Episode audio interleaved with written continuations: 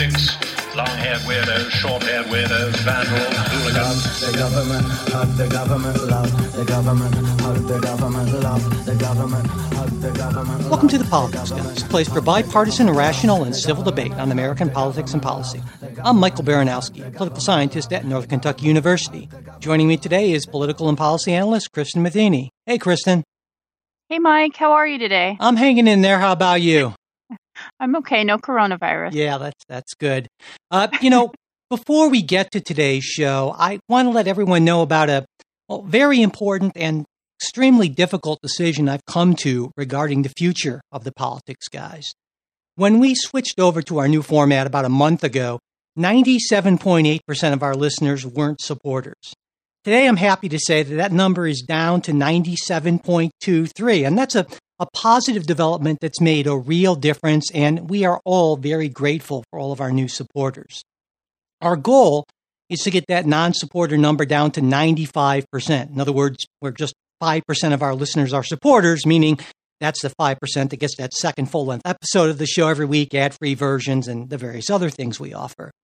Now, my wife, who loves me dearly and is by far the best and most important part of my life. Uh, for a number of years, she's been well, kind of concerned about all the time I spend, you know, thinking about, working on, and obsessing over the politics guys. Um, and for the last few years, I've told her, you know, I promise this year, if I can't finally make it work out financially, I'll wind down the podcast. And you know, I can't keep on putting off that promise to her. And, and recently, I've the situation where uh, imminent death of an immediate family member has kind of prompted me to take stock and, and really make a firm decision here. And so here it is, is if, if we aren't able to hit that 5% support level this year, or I don't know, alternately have some sort of, you know, uh, Jeff Bezos sort of benefactor swoop in and keep us going. Uh, we'll be ending the politics guys sometime after the November elections. Now, that's absolutely not what I want, and I don't think it has to happen. In fact, you know, I'm betting there are enough people, enough of you out there listening now who value what we're doing that we will hit that 5% level and that the politics guys will continue past the November elections into uh, 2021 and, you know, beyond all that. So if you can help us out, that would be great to literally keep the show going. Uh, that would be just go to patreon.com slash politics guys and you'll find information about you know all the benefits we offer supporters at various levels and also if you are one of our new supporters especially at that $10 or higher level i have sent you a message asking if you want to be part of our slack group i know sometimes patreon messages get put into spam. So if you just want to email me directly, mike at politicsguys.com, I will uh, get you hooked up into our Slack group as soon as possible. And of course, if you know a financial issue makes it so that you can't support the show but you would like access to that midweek show we're happy to do that again just email me at mike at politicsguys.com and i will get you set up right away Okay, uh, that's all for that. And Kristin, on to uh, what's obviously our top show and what I'm sure will uh, be the, you know, most of our time this week. yeah. So, surprise, surprise, it's uh, coronavirus. yeah. So the, the, like we said, the top story this week is of course coronavirus and um, everything that comes with it. And there's obviously a lot to discuss. Um, so while the whole world is dealing with this, what is now officially a global pandemic, which is a scary thought, um, Americans are following all layers of government just to see how our country will weather this somewhat unprecedented storm. Because there are a lot of elements about this that we've just really never had to deal with um, as a nation, or, re- or really all over the world. Um, President Trump addressed the nation twice this week.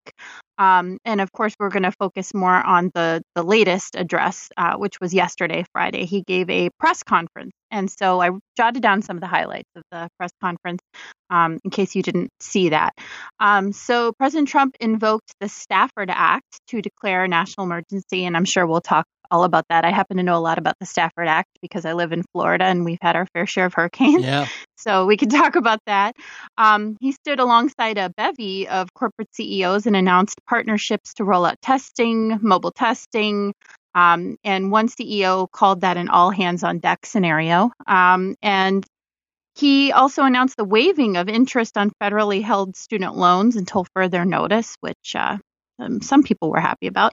And he also announced um, large oil purchases for the U.S. Strategic Oil Reserve, which I thought was important. Of course, there were other key details and, and highlights and takeaways, and we're going to unpack those too. And um, just to, as sort of an update, um, very, very, very early this morning um, on Saturday today, Congress voted overwhelmingly to pass the Families First Coronavirus Response Act. And that vote was 363 to 40. Um, it garnered some serious bipartisan support, and it also had pledged support from President Trump um, as of last night. So that's important too, and we're going to discuss that. And I guess uh, that's that's all I have. That's the latest, and and this is of course changing minute by minute, hour by hour. So I'm sure some of these stories may even be irrelevant. in a few hours because this situation is very fluid. That's that's for sure. Um. You know, I, I'll start I guess I'll start, Kristin, with the positive. I think obviously sure. it's it's a very positive thing to see this uh, let the House pass this legislation, and it's a uh, it's a near certainty that the Senate will pass it will pass it next week when they get back into session, and that's you know, and there's a lot of good stuff in there. Certainly, I I don't think you know, hardly anyone has any objection to the things that are in there that are especially I think on the testing part of things. Uh, right, right. Also, you know, I, I think that uh, it, it seems like we are finally kind of spinning up to deal with this. Now, I, I think almost anyone would say that the response has been much later than we would have liked, and uh, you know that that to me is the that to me is the negative certainly. And I want to say, I really hope that we're doing the show in say three months and and I say, you know what? I was completely wrong about what I thought about coronavirus. Uh, President Trump was completely right, and I'm happy to say that. And I I think we should all hope that President Trump's what I consider uh, incredibly optimistic view of this is right and that uh, the deaths are, are are super low and the dislocations and you know the health consequences are super low. And and I don't care if that means that that makes him much more likely to win in November. That to me that is a that that is a, a non a non issue but having said that I am deeply I, I, didn't think I could be more deeply disappointed in the president uh, then things happen. And then all of a sudden I say well yeah I, I am you know, when he said, I don't take responsibility at all, that's a direct quote. Um, and him saying things like, uh, I think it'll go very quickly, it'll go away in two months. We have 32 deaths at this point, which is, of course, you know, true, but that takes out a very important point of context. And relative to other countries, we have very few cases. Again, true, but that's because, of course, we don't have the testing and it's just early days here. And then we're very much ahead of everything. And all of those comments that we've seen from the president over the course of really the, the past few weeks paint a picture to people of this, you know, not being too serious. It's like the flu, but a little bit worse, essentially. Nothing to worry about, you know, and, and, and so, and what I don't, I get why the political imperative for doing that. He certainly hopes that that's true.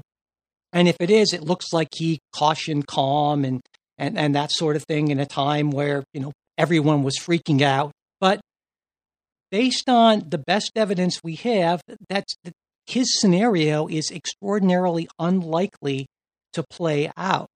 And given that, when all of a sudden we start seeing the sort of deaths that I think you know even the optimistic experts expect, which far surpass what we've seen in any flu season. Certainly, I mean, you know, I did some math and I've I've looked at some uh, projections from CDC models, and I think an insanely optimistic view would have us at 150,000 deaths from this thing, which is which is huge.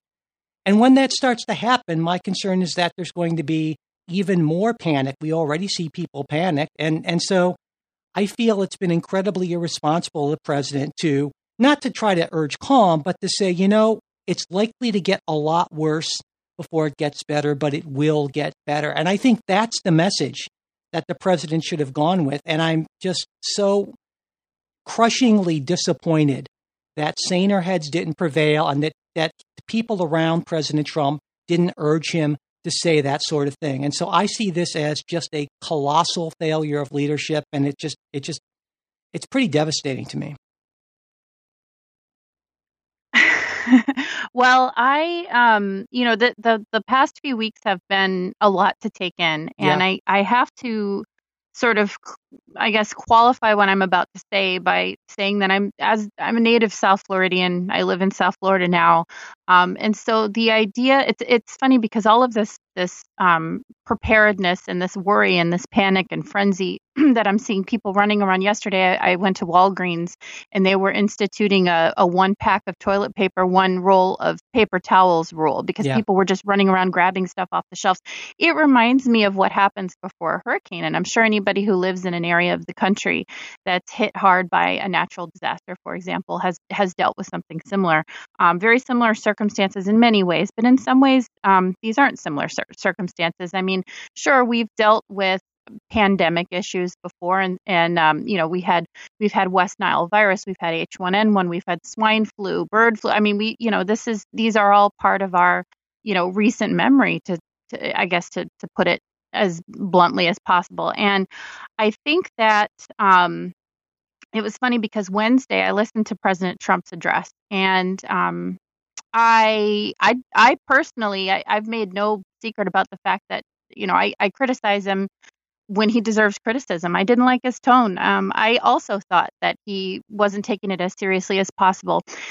I stepped away on Wednesday and I thought to myself, well, I think there were some good things about this speech. I thought the, the travel ban to Europe was probably a smart idea, considering it seemed uh, like the first time that he was actually starting to take something seriously.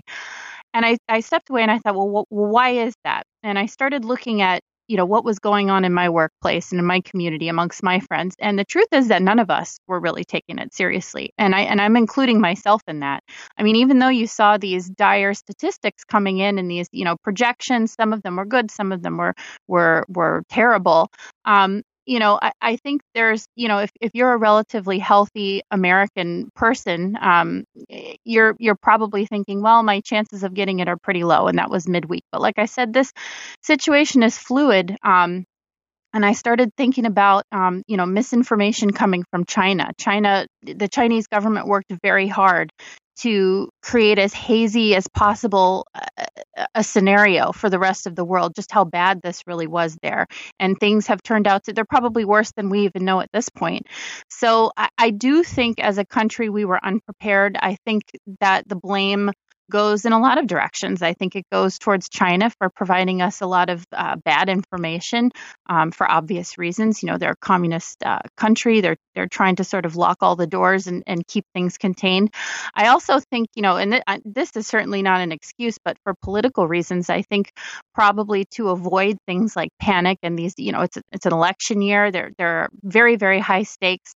Um, I think it's easy when you're, you know, when when you're not in charge to point fingers at the person in charge and say this is all your fault. You've done things incorrectly. I do think he deserves some of the credit, or some of the, uh, I should say, criticism, not credit, some of the criticism that that you've given him. Um, I don't think he took it as seriously as he should have. Of course, I think some of that's hindsight now, but at the time, I remember thinking, when are, when is he going to take this seriously? Um, so, you know, I I do get I do get a lot of your points. Um, I think yesterday the the press conference uh, was better. I thought the tone was better, um, and of course, I'm, I'm sure we'll talk about all the details there. But yeah, I mean, I think there are just a lot of things in play. I'm not even really sure how seriously I'm I'm taking it at this point. Uh, in the last week, I've looked at my husband about four times, and I've said, "Should we be taking this more seriously?" And y- yesterday was really the first time, you know, when I was walking around Walgreens there to buy allergy medicine, not even there to buy supplies. I was looking around, saying, "Okay, maybe things aren't what I thought they were," you know. So, um, I don't know. I don't know. I mean, this really is like, you know, it was said yesterday at the press conference. This really is an all hands on deck scenario. I'm glad that it's moving in that direction. I, I hope I continue to see it move in that direction. Yeah, and, and I, I think it will as the number of uh, uh, confirmed cases and infection or confirmed cases and deaths, uh, you know, uh, goes up. I mean, I, I compared Donald Trump's response to say Angela Merkel, the Chancellor of Germany's response, who said, you know, Okay.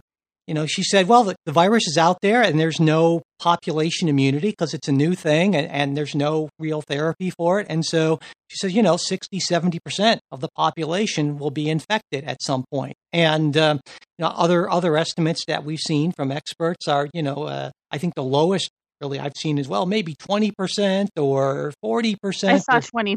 That that's And- probably the lowest and you I've know, seen you too. just just do some basic math. If we get a 10% infection rate and the death rate isn't even 1%, but 0.5%, which is like half of what we kind of seen or what a lot of people think, even though the kind of that's a that's a funny number. I mean, the number I've seen a lot is 3.4%, but that's because of you know the, the I think the lack of people who were had confirmed cases. But even if we assume 0.5%, which is much lower, that's 165 or 163,000 deaths in the United States. And if we assume something like a 20% infection rate and a 1% death rate, that's 654,000 people dead.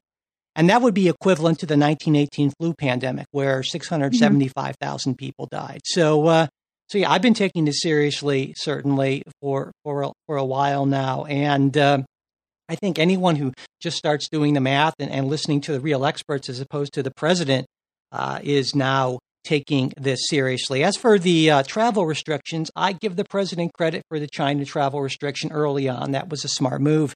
And it bought us some time that we didn't really use all that effectively, unfortunately.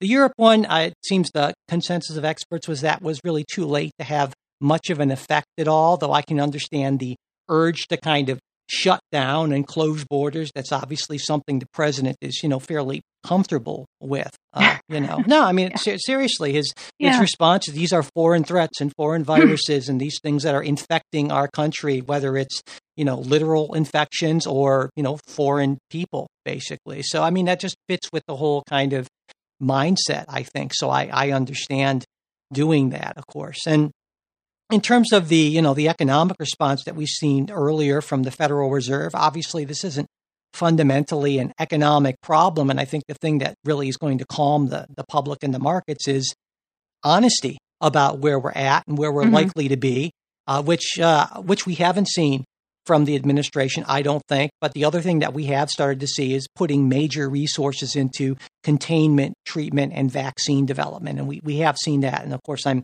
I'm very happy about uh, about that. And you know, the the plan Congress passed on on or the House passed on Friday. There, there's a lot good in there. Obviously, the food aid, the expanded access to free testing, which to me is is the main thing, so we can get a handle on this, right? Um, and and the other issue I think is uh, the sick leave issue, and that that's a larger issue, and there that's quite contentious sort of thing Yeah. because what congressional Democrats wanted was uh, not just the 14 paid uh, sick day uh, uh, provision that passed, but to make that permanent for all national emergencies like this.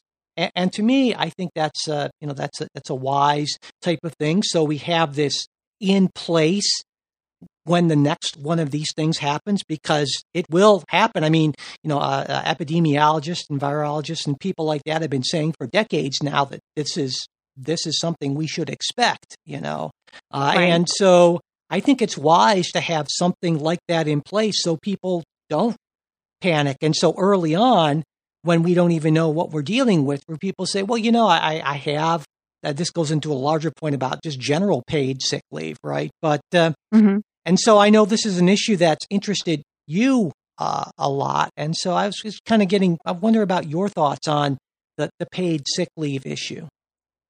Well, it's uh, it. I I was telling you earlier this week that this is one thing that I've followed, and it's one thing that um, I actually side with a lot of Democrats on, and it's actually something I've changed my mind about um, over the years, um, just because of personal circumstances. So you know, like like you mentioned, and I and I just wanted to to uh, I guess talk about this for a second too, in terms of this you know, being an economic problem or not being an economic problem, I think there's no denying that this is a huge economic problem. I mean, essentially, there are businesses that are going to be shut down.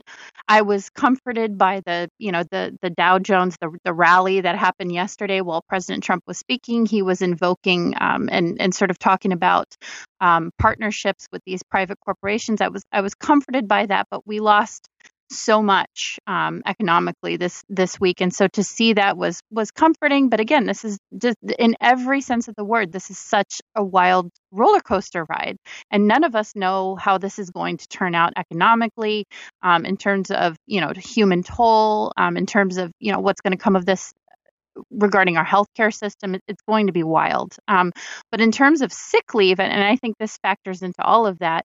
Um, I used to have a, a much more hardline approach to uh, paid sick leave, and I and I think um, I think that there are some effective arguments to be made in terms of you know the U.S. workforce and interests of companies and organizations, um, private, public, what have you. I think that their interests are are very well represented, however, and um, you know, uh, one of the things that's come up since you know, I am a working mother, um, is this issue of paid sick leave for parents um, if their children get sick or if they have yeah. to stay home for some reason. And of course, that's and, and I, I think I've talked about this with you, but that's actually um, that was a big reason why I quit my last job was because I had an employer. Um, you know, obviously there there's nothing in place to to um, to force employers to you know give a certain amount of paid sick leave or the the the, the sick leave or parental leave, whatever it is that is that should be required of parents, um, especially working parents um, who don't work in the home. And so, um, you know, this is something that's kind of come into the forefront for me. Um, obviously, now I, I, work for a company that is much more understanding, and that, and that was a, a, calculated move on my part. Um, but you know, I, I think it's something that's very, very important. I've I've been happy with. Um, uh, there's been a sort of a renewed interest in some circles on the right, and I consider myself a, as part of one of those circles. Um, especially, you know, you have Ivanka Trump who's sort of championing um, the working, the, the interests of the working parent, um, and and I think that that's important. I do wish, though, and I, and I want to sort of make a plea to a lot of my Republican colleagues and friends. I wish that we would take this issue more seriously, yeah. Um, because yes, I think it's it's important to to look at the interests of different workplaces and organizations and companies but you know if we're a party of people who care about the family and the family structure and holding the family together, strong family, then I think we probably need to rethink our, our strategy. And I was happy to see that that this issue has come up. And of course, there are always these these you know secondary issues that come up whenever we're dealing with a national crisis such as this one. But um, I you know I was happy to see this one thrust into the into the limelight once again. I think it needs to be there, and I think it's something that we do need to make permanent. 14 days of of paid sick leave. Um, and there are again issues that that spin from that. Maternity leave is a big one. Paternity leave you know there are so many different issues that come along with that. So i do think it's time for us as a country and, and certainly as a party to to rethink our our strategy on this one. I think this is kind of a losing issue for us personally. Yeah, and I, and I certainly agree. If you take a look uh, around the country and and around the world other other yeah, rich countries yeah. the standard for oecd countries is for short-term illnesses is is around five days. And uh, actually, in the 12 states that have paid sick leave, around five days or 40 hours a year maximum is uh, is uh, the pretty standard uh, mandated uh, mandated minimum on that. And that you know that that is certainly not nothing. But if you think about times when, say, you know, you or someone has had the flu or something like that, that's kind of like a mm-hmm. bare minimum to get you by with something like that certainly. And and i think it can be done in a way that you know well one of the nice things about a federal mandate is that it doesn't it, it levels the playing field. Meaning that if you if you make it a federal law and you also carve out reasonable exemptions for small businesses. So 50 or under mm-hmm. is, is oftentimes the standard. And also maybe couple that with some tax incentives, uh, temporary or permanent, to kind of help businesses adjust to that change or pay for that, then I think it's actually a much better situation, not just for obviously the keeping families together part, and that's certainly very important and a conservative priority, but when we're dealing with things like pandemics or like even, you know, the flu, which right last year right, killed right. Uh, 34,000 people. And the year before, the year before that, believe it or not, killed, I, I want to say like 60 something thousand in yeah, it was almost double, I yeah. think. And so mm-hmm. w- when you think about that and how many people are so reluctant to stay away from work because they will lose, you know, they'll yeah. lose money and, you know, also a lot of a lot of folks with kids, you know, they use their sick leave when their kids are sick, and then they're just sort of stuck when they're yep. sick, you know. And so that would that would help a lot. Now, the other part of this, of course, is sort of our our, our culture. And, you know, there's just a culture, of course, is far stronger than politics. And we have this cultural attitude oftentimes of just kind of sucking it up and going to work when we're sick. And, and I'm hoping that maybe the one good thing that might come out of this, at least for a little period of time, is, you know, for people to, uh, people to say, well, you know, that's that's not uh, a sign of being tough and and and impressive and all that, but that's a sign of being irresponsible. I mean, there have been some meetings at my work this week, and you know, I I I sent back an email saying, you know what, I you can I, I respect your decision and you can call this meeting, but I, I don't feel this is essential, and I'm not going to go because I feel it would be irresponsible of me to go. And because and I think more people need to do that sort of thing, and, and you know because that's the sort of culture is far more powerful than politics.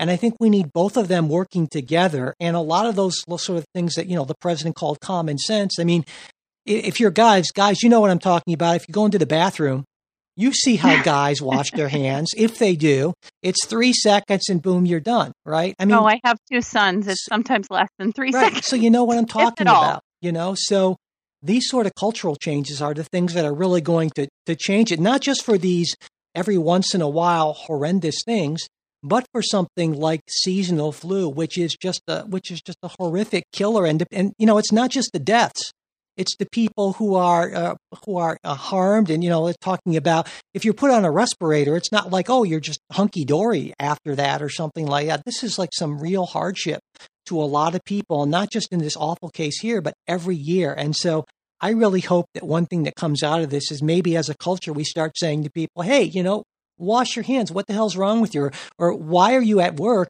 Go home. That's not cool. That's stupid. And obviously, yeah. having something like paid sick leave will be a big factor in that, certainly.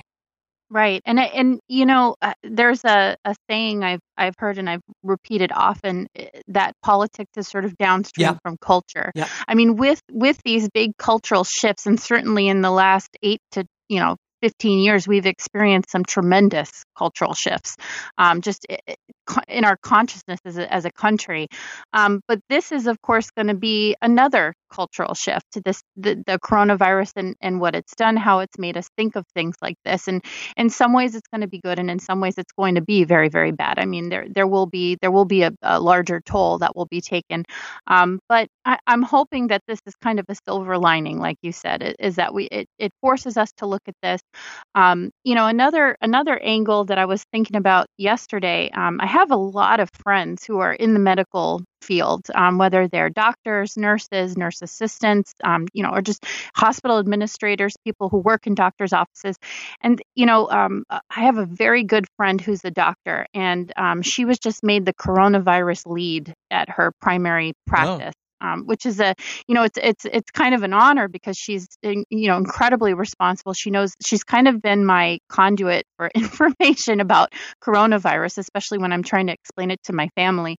Um, but you know, she I was talking to her last night, and um, she, you know she was saying that um, you know just that it's you know it's it's it's something that's very very nerve wracking because she doesn't know what to expect and i started thinking about it and i i actually think that something we're not talking about with all of this idea of paid sick leave and going home, working from home, and companies adjusting to that um, is the idea that we need to be able to give the medical community a like a fighting chance yeah. with yeah. all of this because we do, you know, doctors are in many, especially in many areas of the country, doctors you know seem to gravitate towards these urban centers and in these more rural locations and suburban locations they're in short supply um, there are a lot of people throughout the country who are going to be affected by this who don't live you know in close proximity to a hospital and yeah. maybe can't go get tested right away even if we are you know it sounds like we're going to be rolling out more testing and mobile testing and and this is great you know this is a great announcement but some of these people aren't going to be affected by that it just yeah. it is what it is and i i feel like those people those nurses those doctors the people within the medical community are going to be on the front lines and they there you know there's no vaccination for for coronavirus. We don't know much about the disease yet. Yeah. and so it you know it's um it's something that that's going to affect them. It's going to affect their families. My one of my closest friends her husband is an ER doctor and he's you know constantly saying um, you know when he when he comes home from work he actually segregates himself. They have three kids. He segregates himself from the kids. He changes like three times. He takes multiple showers. I mean we have to be able to give these people a fighting chance because they're the front lines but also like i said they're in short supply and and if they fall if they go down and they're catching coronavirus and they're not healthy you know if they're being overworked because you know companies aren't understanding that this is serious. They're making their employees come to work. They're getting their family sick. They're going to be overrun. And um, and I, I really wish that that there was more. I guess you know it's it, it hits close to home because i know so many i'm not a member of the medical community but i know so many and i see what they're going through and it's it's downright frightening. And so you know i just i really wish i wanted to bring that up today because i really wish that we were talking about that more. Yeah and I think to put that in even more specific perspective, we have around 925,000 staffed hospital beds in the United States. And estimates of people who may require treatment for coronavirus are from, I've seen from uh, like 2.4 million to 24 million. Uh, and so that's why that whole idea of, you know, staying home and flattening the curve, even if, you know, 30, 40% of us get it, as long as we get it over the course of you know uh, a year or so, as opposed to a couple of months. That that's hugely important, and, and you know that also gets to the issue of public health spending, right? We we yeah uh, spending on uh, aid to also federal aid to state and local uh, public health uh, spending it needs to be increased a lot because, as you said, these are the frontline people that can be the most effective. And what we know is that you can't just ramp that up from nothing or next to nothing after right. there's a threat. That infrastructure has to be in place. And it's not like this is just some incredible, impossible thing to do. Uh, one panel uh, uh of, of experts on this recently concluded that public health agencies in the U.S. need around $4.5 billion more to be able to reasonably respond to public health threats. And that's not that's really a drop in the bucket in terms of federal aid, you know, at the federal budget. And and also it's a it's a cost savings. There's one study I saw that found that one dollar in this sort of preparedness is worth fifteen dollars in terms of mitigation cost. So that's a that's a big deal. But of course, the problem here is that the political incentives go the other way. In in policy discussions, sometimes we talk about uh, fire alarm versus police patrol oversight, meaning that yeah you know, if you, the, fire alarm is, of course, you respond to a crisis. The police patrols, you're constantly there waiting for something to, to respond to it. And, and what we know about the political incentives is that if you prepare beforehand, well, that, those are funds that you almost never need.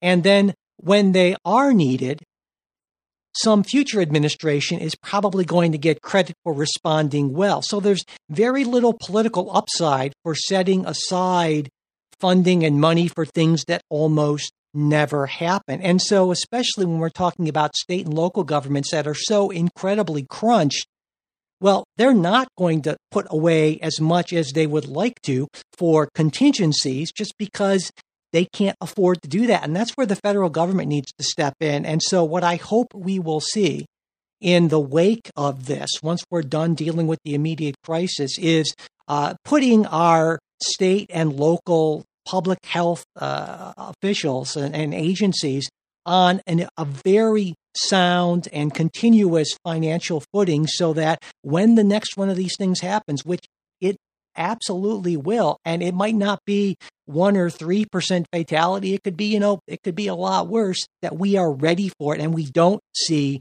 the kind of you know, a day late and a dollar short type of response that we've seen here that almost certainly is going to mean a lot more people are going to get sick and a lot more people are going to die.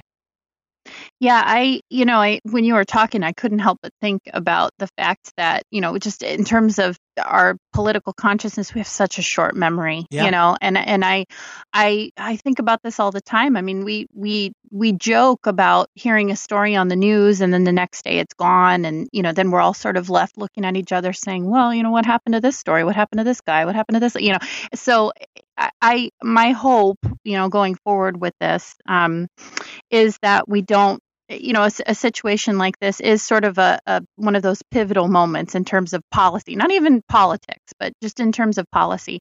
That moving forward, we see the importance of that fire alarm versus police patrol, you know, analogy that that you gave. Of course, those institutions and, and those coffers are are the first that are pulled and the first that are used when some other resources are de- are depleted in some fashion. I've heard people talk about, you know, um, you know, we're we mentioned earlier this, you know, the fact that the president invoked the Stafford Act, and which of course um, enables FEMA to to do what they're supposed to do. And I've heard people, both Republicans and Democrats, talk about how FEMA needs to be abolished. And you know, of of course, those of us who have had to rely on FEMA for for situations um, that you know that are going on in our state, hurricanes here in Florida, floods, you know, any, any sort of situation where FEMA um, is involved, uh, you know, we're we're looking at this and saying, hey, wait a minute, this yeah. this you know maybe you know maybe it's one of these situations where an agency from time to time isn't effectively run, but it, it still needs the funding. It still needs to exist because yeah. without FEMA, I mean, FEMA is going to be directly responsible um, and of course, the National Guard the National Guard has been rolled out in, I think, six states. Uh, now, this is, of course, yesterday's news. It could have changed overnight, but I think it, they were rolled out in six states to help the governors in those states deal with this, you know, health crisis. Um, so, you know, these are the people, again, with the along with the medical community that are on the front lines, and FEMA needs to exist. The National Guard needs to exist. You know, these these these organizations um, need to exist, and um, you know they i think that these large private companies that have the the means to to help again all hands on deck we all need to be working together um, and it's it it reminds me in some ways of what happened after 9/11, um, where people really did come together and they saw this as sort of this crisis moment, and that you know the culture would change and therefore politics would change, and, it, and they did.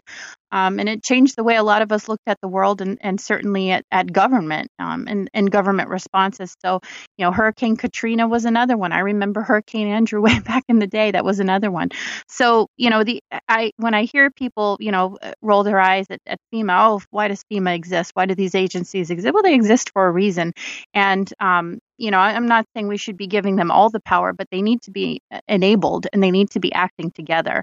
And so, again, my hope for the future is that we see the importance of public health funding, um, this preventative action, and that we don't pull from those coffers when, yeah. when you know, another agency seems to be um, in the red, and um, you know that that we at least take something from this. This is this is like kind of new territory for us dealing with a pandemic like this um, and and a response like this. Um, well, and and such a drastically different response somewhere between panic and, and utter calm. And so you know I, am hoping this creates a, a shift in, in a positive direction whatever can be positive from this point forward yeah, and I think this is where I agree with a lot of traditional conservatives in that uh, the sort of federalism view that this is this is where the states and the local uh, and sometimes city health agencies yeah. that are closest to the people in the situations they're the ones that need to be empowered. So, I mean, certainly it's it's incredibly important to have FEMA, but what I would like to see is a lot more be focused, that the main focus be on those local responders and, and local and state agencies because that's how we're going to contain these things uh, and, and, minimize the damage. Because once we get to the point of it being a national emergency, that's that's kind of almost not so much too late, but certainly well past the point where we want. We want it to be able to have a situation where if there's an outbreak in some place like Washington State, that state and those county and, and city health agencies are just on the job, totally on top of it, have all the resources they need. And that's just not the case in a lot of places. And we can do something about that for not a lot of money. And it, I, I, really hope we will, though I'm, I'm uh, well, we'll see what happens, certainly. You know, the other issue you mentioned, uh, all hands on deck and the private sector sort of thing. And, you know, mm-hmm. it, one of the parts of the uh, of the announcement that the president made was about working with uh, Google, among other folks, to. Uh, I roll... knew you were going to bring that up. Well, you know, this is something some conservatives brought up, saying that, oh, this is yeah, a great yeah. way to give Google more yeah. of our personal data. And this is, you know, a lot of folks on the left say this is what happens when we outsource or just we underdevelop a lot of critical government functions because there's no core government function more important than the protecting the health and livelihood of Americans. That that is the core function of government. And when we are underprepared for that, and we have to say, well, Quest uh, Diagnostics, uh, let's, uh, mm-hmm. I mean, Quest Diagnostics doesn't have the market. There's no good market incentive to have that capacity. I mean, where's the profit in it? Right? And so these are the things that we need to pre- prepare for beforehand. So we're not saying, well, gee, I hope Quest and Google can help us out. Because, of course, now in this situation, I certainly do hope that. But this is where we need to think about having a, a, ready uh, government government agencies who don't have to worry about the market to make sure that when there are crises like this, we at least can get things up to a level to minimize the damage as quickly as possible.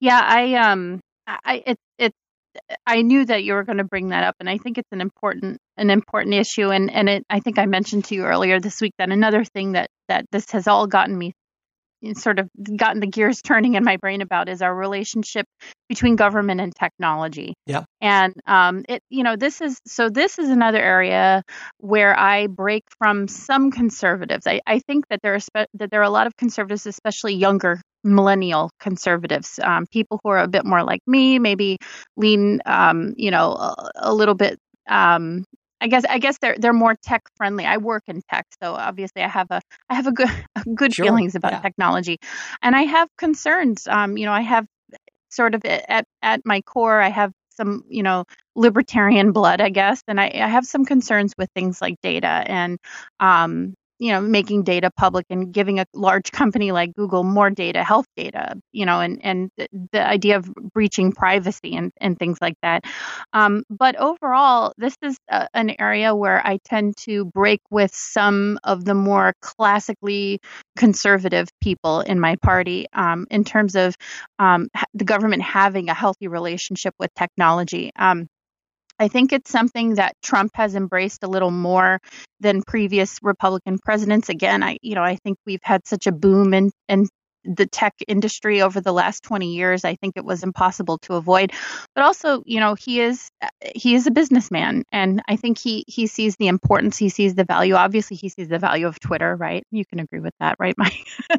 So uh, so um you know and and i uh, one area i give obama a lot of credit um, in is the idea that he was he had a very healthy relationship with technology. I think that um, you know he forged a lot of relationships. Again, it had a lot to do with timing, um, but he forged a lot of relationships with these large companies. So this and this is another policy issue that's come into the forefront. Is you know moving forward, what will be our relationship with these large tech companies, with Silicon Valley, um, and of course, we're we're talking about far beyond uh, the idea of testing. I mean, we're we're talking about rolling out mobile testing sites for, for coronavirus and certainly in the future. We you know if, if this were to, were to happen i hope it does. Um, you know I, I think this is an important an important step in terms of like preparing for things like you mentioned the flu season. You know there will be another flu season. It comes every year. Um, just you know the the idea that um, that we need to sort of bridge that gap. There seems to be this reluctance on the right with adopting technology and funding technology and partnering with with private companies, which kind of goes against um, you know a lot of Republican ideals. But um, in terms of technology, we tend to to fear it. Um, and I and I don't think it's something to be feared. I I I was actually very happy to see these CEOs up there with with President Trump, um, sort of pledging to work on this together. Um, I think it's a step in the right direction. Like you said, probably a little too late. We probably needed to have bridged this gap a long time ago. But you know, again, my my one concern moving forward would, would be data. Um, you know, where if we're going to be giving data, I know um, I downloaded an app on my phone um, that, tracking the coronavirus, and I, you know, there's it's almost like a little, uh, it's like Google Maps for coronavirus. That's the only way I can describe it. There are little dots all over my county and all over my state where people have tested and you know what stage of the testing they're in. And I was looking at it and I said, okay, well this is this is good and this is helpful, but this is you know how much deeper are we going to get with this? Are we going to start revealing information? Is there going to be more information? As of right now, these people are fairly anonymous but you know that's my fear moving forward is is the issue of privacy. But you know I, I'm I'm glad that we've started this process because there needs to be a healthy balance between you know having too too robust a relationship between government and technology and then not embracing it at all. And so I'm I was happy to see that yesterday. Yeah. Well, I'm sure we will be talking a lot more, obviously, about this in, in, in, the weeks to come, hopefully with some good news. And I think, like like I said, like everyone, I, I I hope that President Trump is absolutely right about his optimistic scenario, and let's just all, you know, hope and pray that that is that is the case. Now, uh, obviously, we've taken up a lot of understandably a lot of time on this story. Uh, before we get to, I think we have a time at least briefly to talk about because the, the Democratic presidential race. But before we do that, I just want to thank our sponsor for today, and that is Empower. And I've talked about Empower before because you know anyone, everyone really can use some extra savings because you never know when you might need some extra money. And it's awfully nice to have around, certainly during tough times. And Empower is here to help people save more money, maybe than you even thought you possibly could. And here's how it works you just put in a weekly savings target, then Empower studies your income and your spending, and then automatically moves the correct amount of money into your savings account where you know you're going to be less likely to spend it. They also have budgeting for people who hate budgeting, and uh, they give you reports that have actionable spending insights, and they personally tailor smart savings recommendations for your situation. They can also Im- even negotiate on your behalf to lower your bills, which is great. And, and finally, Empower gives you real real live human being coaching for financial questions and high interest FDIC insured checking with no minimums. So if you want to save more money than you have in the past, uh, who doesn't? Download Empower. That's E M P O W E R in the App Store or Play Store. I have, and over 650,000 other people have as well. Politics Guys listeners, you get $5 when you use offer code Politics Guys and reach your savings goal. Visit empower.me slash politics guys for more details. Okay, Kristin, you know, there, there, there still is a presidential race going on, uh, though it seems like for the most part it's kind of sewn up on, on the Democratic side. It's been kind of uh, an awfully big turnabout, huh, in the last few weeks. Yeah, I you know it's it's funny because during an election year you you never you know a, a, year ago if you had told me that another story would eclipse an election story on during an election year I would have said no way but you know we still have this going on and um it seems pretty sewn up for for Joe Biden. Um I I, uh, I, I, w- I was actually wondering if we were even going to be able to get to this story today, but it still is important. Um, we have the Democratic Party and and obviously the forecast. We're heading towards November, and you know we haven't forgotten about that. But you know I, I think as the as the primaries move on, I think it becomes more and more clear. You know, like you said, this is sewn up. Um, so you know we had kind of jotted down some things we wanted to talk about. Um, what's going on on the left um, how moderate a candidate Joe Biden actually is, which forced me to think about that a little bit. I hadn't thought about that in a while. Um, and a, a, possible Never Joe movement. That I, that's the first time I saw that was this week. The idea of a Never Joe movement that might be, may or may not be forming and picking up steam on the left. Um, and of course, how Bernie Sanders factors into all of this. I, you know, a lot of people expected him to drop this week, and he didn't. He vowed to stay in. So, you know, that remains to be seen.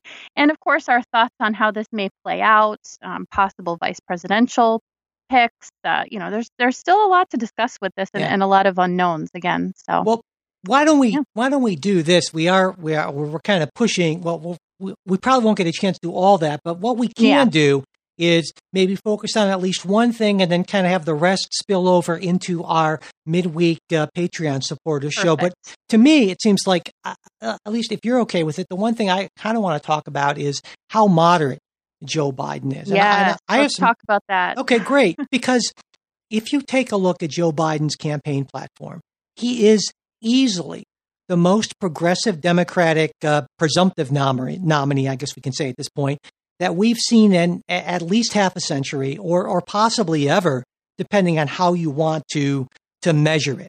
You know, I mean, he supports a public option for health care, a $15 mm-hmm. minimum wage. He supports banning state right to work laws and a nearly $2 trillion climate change plan. That, green, the Green New Deal. You know, well, yeah, he does. No, he doesn't support the Green New Deal. I want to be clear on that. But he supports putting a lot of money in the, into combating climate change. The Green New Deal is definitely far more of an AOC progressive thing. But but there's no I, there's no question in my mind that if you take his platform as what he intends to try to do, there's no question it's far more progressive than Barack Obama, far more progressive, certainly, than Bill Clinton, you know. And so going back, maybe you could make a case that, well, in some ways, uh, LBJ was, you know, more progressive on some issues, you know, certainly, but you have to go back pretty far. And depending, again, depending on how you look at it, you could say this is the most progressive Democratic candidate we've we've seen, you know, basically in our lifetimes at least. So, would you would you agree with that? Yeah, and and just to to go back to the Green New Deal, I, my belief was that he had sort of embraced it, although he hadn't officially endorsed it. Um, the Green New Deal on the campaign trail. Um, but you know, it, I guess you know, um, when I think of Joe Biden, I don't think of a progressive um, candidate, and I and I think a lot of that is because he has shifted um, in his time in, in public office and certainly in the public eye. So the Joe Biden of 2008 is certainly not the Joe Biden of 2020. And again, I think this goes back to um, the idea of culture, you know, politics being downstream from culture. His party has shifted, and the the center of uh, the Democratic Party has shifted and moved to the left. Um, and I think a lot of that, you know, has happened over the last few years in response to Trump. And you have these very um, uh, these very polarizing figures on the left that a lot of times set the you know make a lot of these the policy they're essentially bringing about a sea change in the party people like aoc and yeah. ilhan omar and um, you know in a lot of ways it's forced people who are these you know um, career politicians like like joe biden to step back and evaluate whether or not you know he can capture that vote, that sort of um, uh, growing progressive voice in the Democratic Party, whether or not he can capture that vote. And so he has shifted to the left um, on a lot of issues. Um, with the minimum wage, I think about um, the public health option. I think about um, a lot of the the climate change issues that that he's discussed. He is by far the most progressive candidate. But again, there seems to be a disconnect um, in in the Democratic community, and I've talked to a lot of Democrats who I think feel the disconnect, and they say, yeah. um, you know, well, wait a minute, you know, jo- Joe Biden before this is what he did. And he you know for eight years he championed whatever um, you know president obama did. And president obama was you know by in, in this sense a far less progressive uh, president. Um, and and he and he was i mean he was and, and as he should have been his his biggest his biggest fan and spokesperson. They were very close.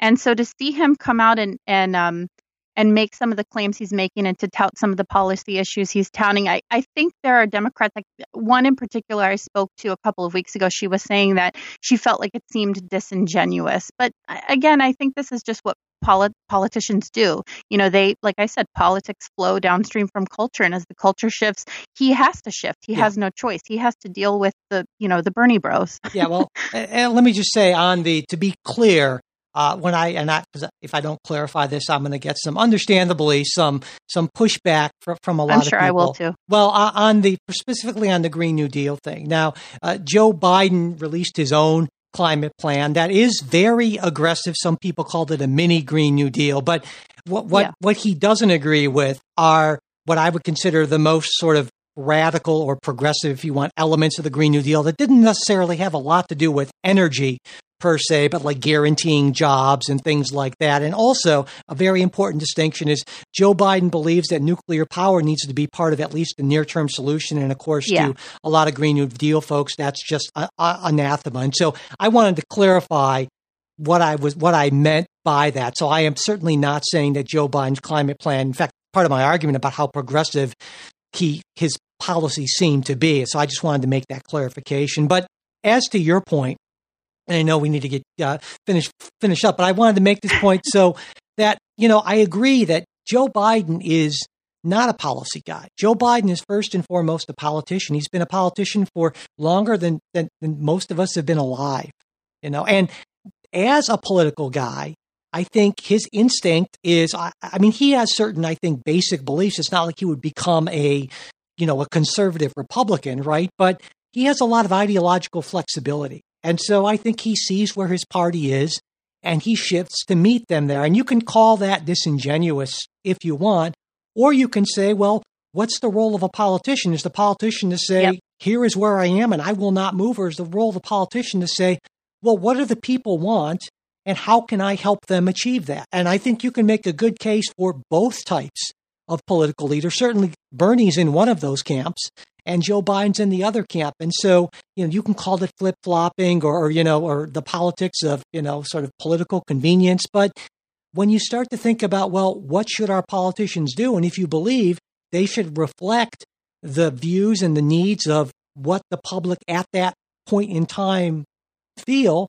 well, then you would expect politicians to change over time, like Joe Biden has. So uh, anyway, yeah. I just wanted to I just wanted to point that out, you know, certainly, and uh, we'll definitely have more to say about Joe Biden on the uh, on on the midweek show, and we can we can talk about vice presidential picks and uh, and maybe Bernie and how much Bernie has changed the Democratic Party. And I think there are some important points to make about that, but we will leave that for the uh, for the midweek show. But before we go, you know, everything we've talked about, Kristin, has been so incredibly, for the most part, just depressing. And I don't I don't know about you, but in just literally in just preparing for this week's show, I, I just felt just clenched up and, you know, just a physical reaction to having to just immerse myself in just such dismal and depressing kind of stuff. And so I thought maybe we could end with something a little different, you know, something maybe a little more positive if you're if you're up for that.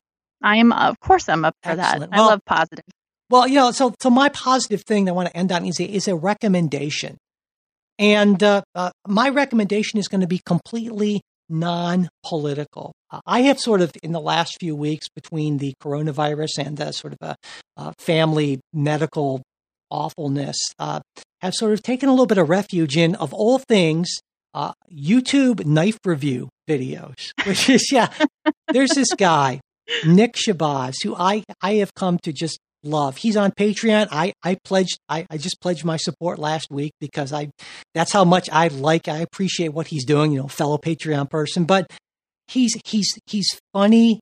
He does reviews with great skill and humor and he puts, you can almost feel sort of like the care and the love and he puts into it. And just getting that at like a 10 to 15 minute shot for something that's totally unpolitical it's just been such a relief, such a respite, and, and I love I love Nick Shabazz, and I, maybe there are some listeners who who are fellow Nick Shabazz people. It's not like this weird kind of like machetes to kill people with. It's like little pocket knives kind of thing. It's just a complete diversion sort of thing. And so, if that's at all your inclination, or if you know you don't carry a knife, and really you should, come on, carry a knife. Um, but you know, not a big scary thing. But anyway, check out Nick Shabazz on YouTube. He's he's a he's a great guy, and I'll put a link there in the uh, in the show notes.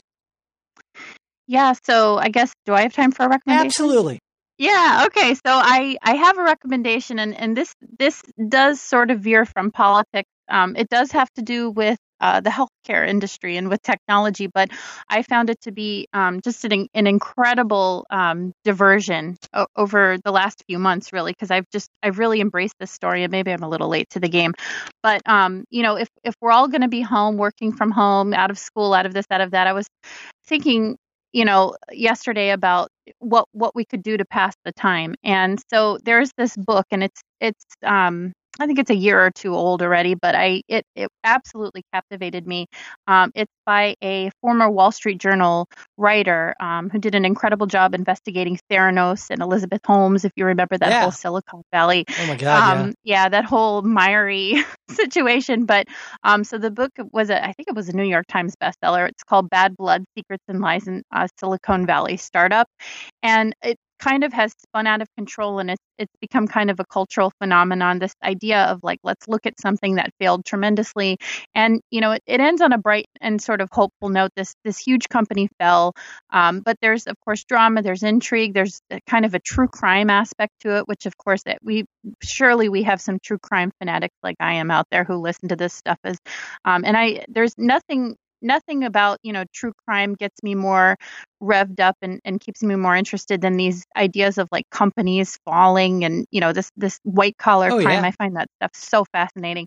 So you know, again, it's it's not completely a departure from things like healthcare technology, which is on the forefront of our minds, but it's also um, if you you know it's a big book, um, it's a fabulous book, but if you don't have time to read the whole book, or or you know if you're still working from home and and you're busy, um, there's it spun forth an HBO documentary called The Inventor, which is a, it covers a lot of the same ground. And and there's a podcast actually that was put out by ABC called The Dropout that's about Elizabeth Holmes and Theranos. So anyway, if if you if you don't know about her story and, and about the company, if you want to get lost in something that's really intriguing, I can't recommend this the book, the podcast, and the documentary enough. I I heard, watched, and and read all three like within a month span i got so wrapped up in it but again it's it's a diversion and and i i highly recommend it like your knife podcast or you said it was a youtube show Yep, so i can't wait to YouTube. watch well you How can actually see the knives. Yeah. All right. Well, that that gives us some, I guess, some good things for people to maybe check out to get their minds off of, you know, for at least a little bit, just the you know serious stuff that's going on. But uh, that's it for today's show. But we will on our uh, Patreon supporters bonus show. We'll get much more into the Democratic race and those things we talked about, as well as uh, a bunch of great listener questions we're looking forward to answering. So uh, that will be uh, available. Uh, well, that drops on Wednesdays, and also supporters get ad-free versions of of this show as well as all kinds of other good stuff. And again, just go to Patreon.com/slash Politics Guys to check that all out. And again, remember if you can't afford to become a supporter, send me an email, Mike at politicsguys.com, and I will get you set up. And if, you know, being a monthly supporter is too much of a commitment, hey, I get that, but you'd still like to help us out occasionally, you can do that too through PayPal. You'll find the link on our website, politicsguys.com. And finally, for absolutely no money whatsoever, it really helps us as well if you could subscribe to the show if you don't already, leave ratings and reviews, and most importantly, if you could share episodes on social media or email, growing our base and getting the word out to more people, that is just hugely, hugely important. All right, and also for great discussions, you know, check out our bipartisan politics subreddit. A bunch of good stuff this week on coronavirus, all kinds of interesting conversations and thoughts. We also have a Facebook page, facebook.com slash politics guys page, and we are on Twitter at politics guys. The executive producers of the Politics Guys are Bruce Johnson, Wilma Moreno, Andra Masker, Daniel Toe, and Chris Wilkerson. Today's show is produced by Chris Matheny and Michael Baranowski. That's me. We'll be back with a new show next week. We hope you'll join us.